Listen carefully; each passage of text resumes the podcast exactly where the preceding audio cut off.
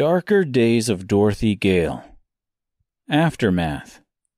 For episode 26, chapter 20 The Virtuous Child. And the First Time. This week we are discussing chapter 20 The Virtuous Child and the First Time, and Canto 4 of Dante's Inferno. In Canto 4, Dante wakes up to find himself on the other side of Acheron. Virgil leads him into Limbo, home of the virtuous pagans. Virgil relates to Dante that this is the home of those born before Christ, guilty mostly of original sin. They were simply born at the wrong time. This is also where the unbaptized children reside. I would assume that this would be where stillborn children would also be, as grim as that is to think about. It's important, though, to know that this is not a place of punishment. Dante asks if anyone ever gets to leave limbo and rise to heaven. Virgil tells him there was a time in which a select few were, in fact, taken from here and delivered to paradise. Notable among them were Noah, Moses, Abraham, and Rachel. You can just go ahead and Google them. I assume you know the basics, though, Noah and Moses being the most recognized. Dante meets several of his poetic and philosophical heroes here. It's actually pretty uneventful.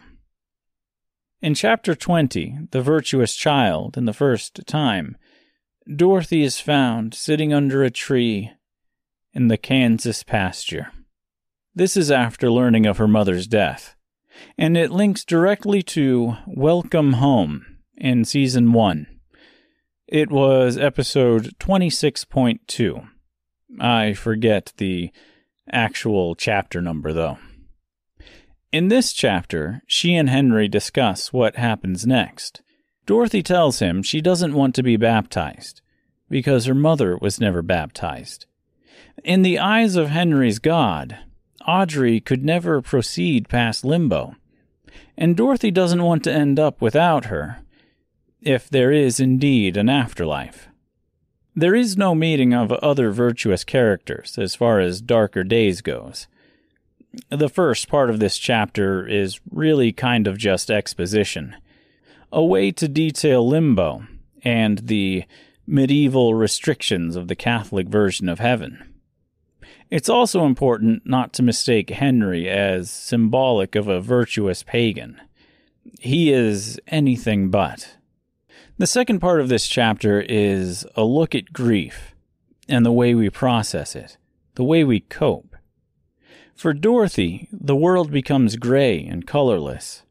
She becomes numb and severely depressed. She tries to push through the pain, but ultimately falters. She sleeps too much, eats too little, and begins to feel like a social pariah. Henry and Em are at a loss. This chapter contains the subtitle, And the First Time. I, of course, know what this means, but I wanted to be intentionally vague. Dorothy's past, especially around this time, is a bit of a blur of emotional torment and pain. Things will make sense in time, and clarity will be established. I don't know if anyone picked up what I was setting the groundwork for. I don't know if I'm quite as clever in my subtlety as I think I am, or desire to be. There are a few things worth mentioning here, though. I've always thought it was strange that Dante placed Limbo after the uncommitted.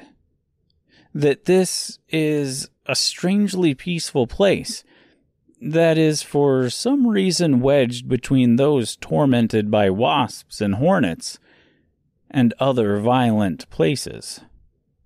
The Inferno is a place of progressively worse punishments. And if this is not a punishment per se, Why is it after such a grisly experience? I'm sure there's a scholar out there that has an explanation. As always, I will remind you I'm just an ordinary guy. No formal education on the subject. Of everything I've read, watched, or listened to, however, I don't recall anyone really explaining this placement. Maybe it has been explained, and I just don't remember it. That's very possible. I can admit there is an issue here with Dorothy. Her age and her understanding of not only the Catholic religion, but her own emotions as well. She's seven years old here, but she speaks as though she's very worldly. The line in which Henry light-heartedly asks her if she's sure she's only seven is a way of acknowledging that issue, but I've never felt it really fixed the problem.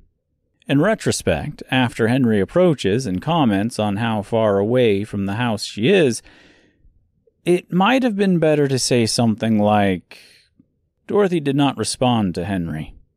Her child's mind could not find the words to describe the comfort she felt out there, the solace of the silence and the serene landscape.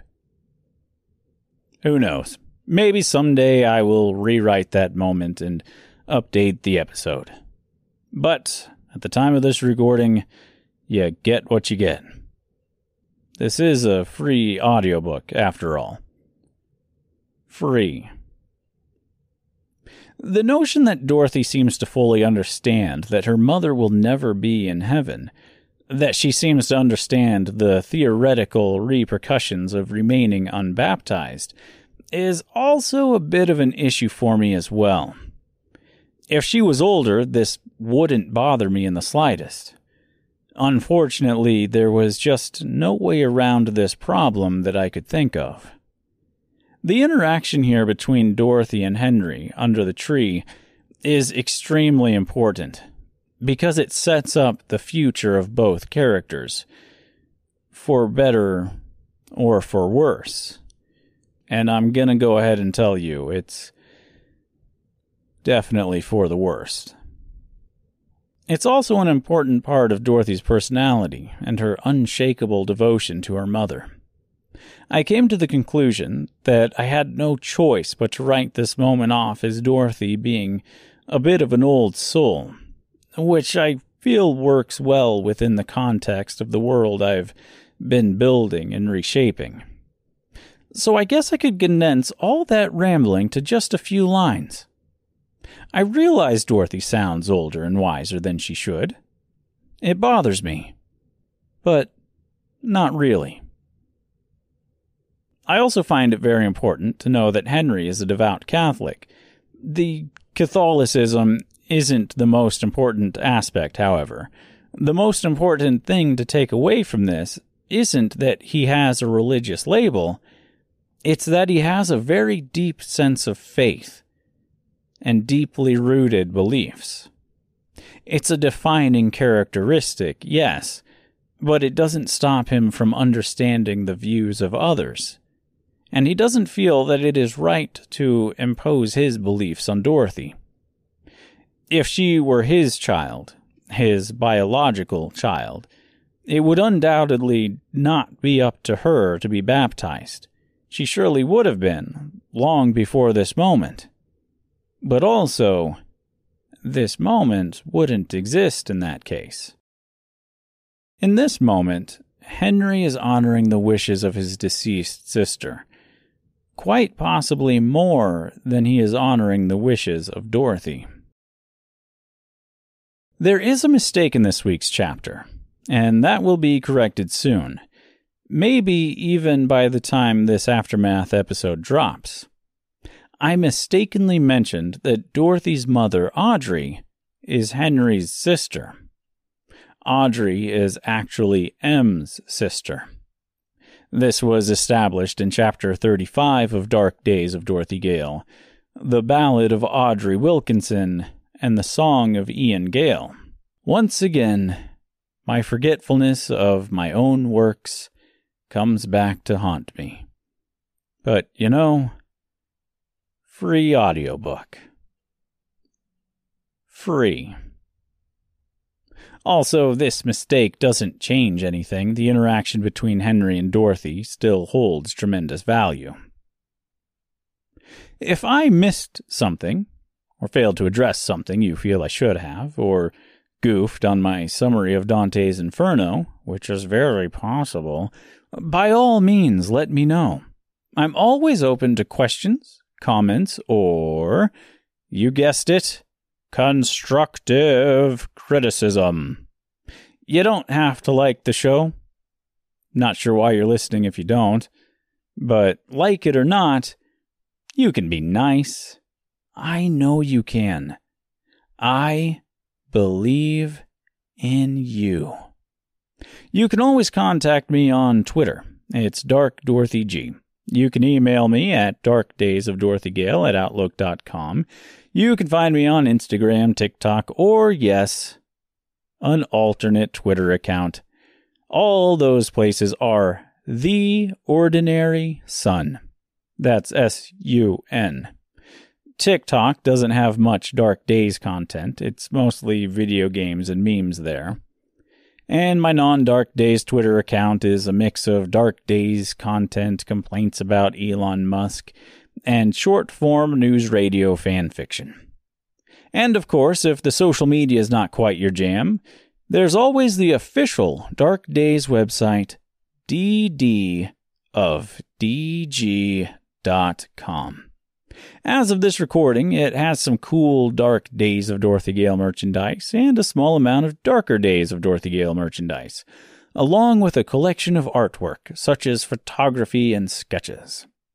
Also, I've pulled Darker Days of Dorothy Gale from Amazon. As I started recording this show, I realized it wasn't quite up to my own personal standards.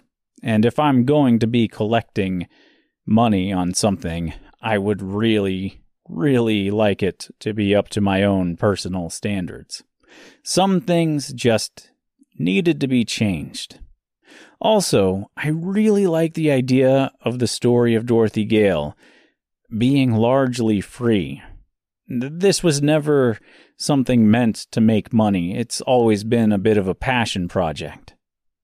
But with all that being said, if you would like to support the show, buying a t shirt or a sticker or something really is the coolest way to go.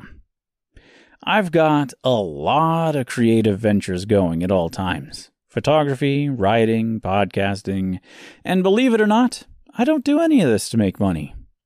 You know, but if for some strange reason you do want to support me as an artist financially, you can always go to buymeacoffee.com slash ordinary sun. Again, that's S U N. If you do, I'll give you a shout out on a wildly unsuccessful and obscure podcast. And I will even send you a handwritten thank you note, complete with a fun little sketch. If you don't want to donate to this cause, that's fine too. I'm happy to do this either way. So come back next week for chapter 21 of Darker Days of Dorothy Gale. Charon. Thanks for listening. I love you all.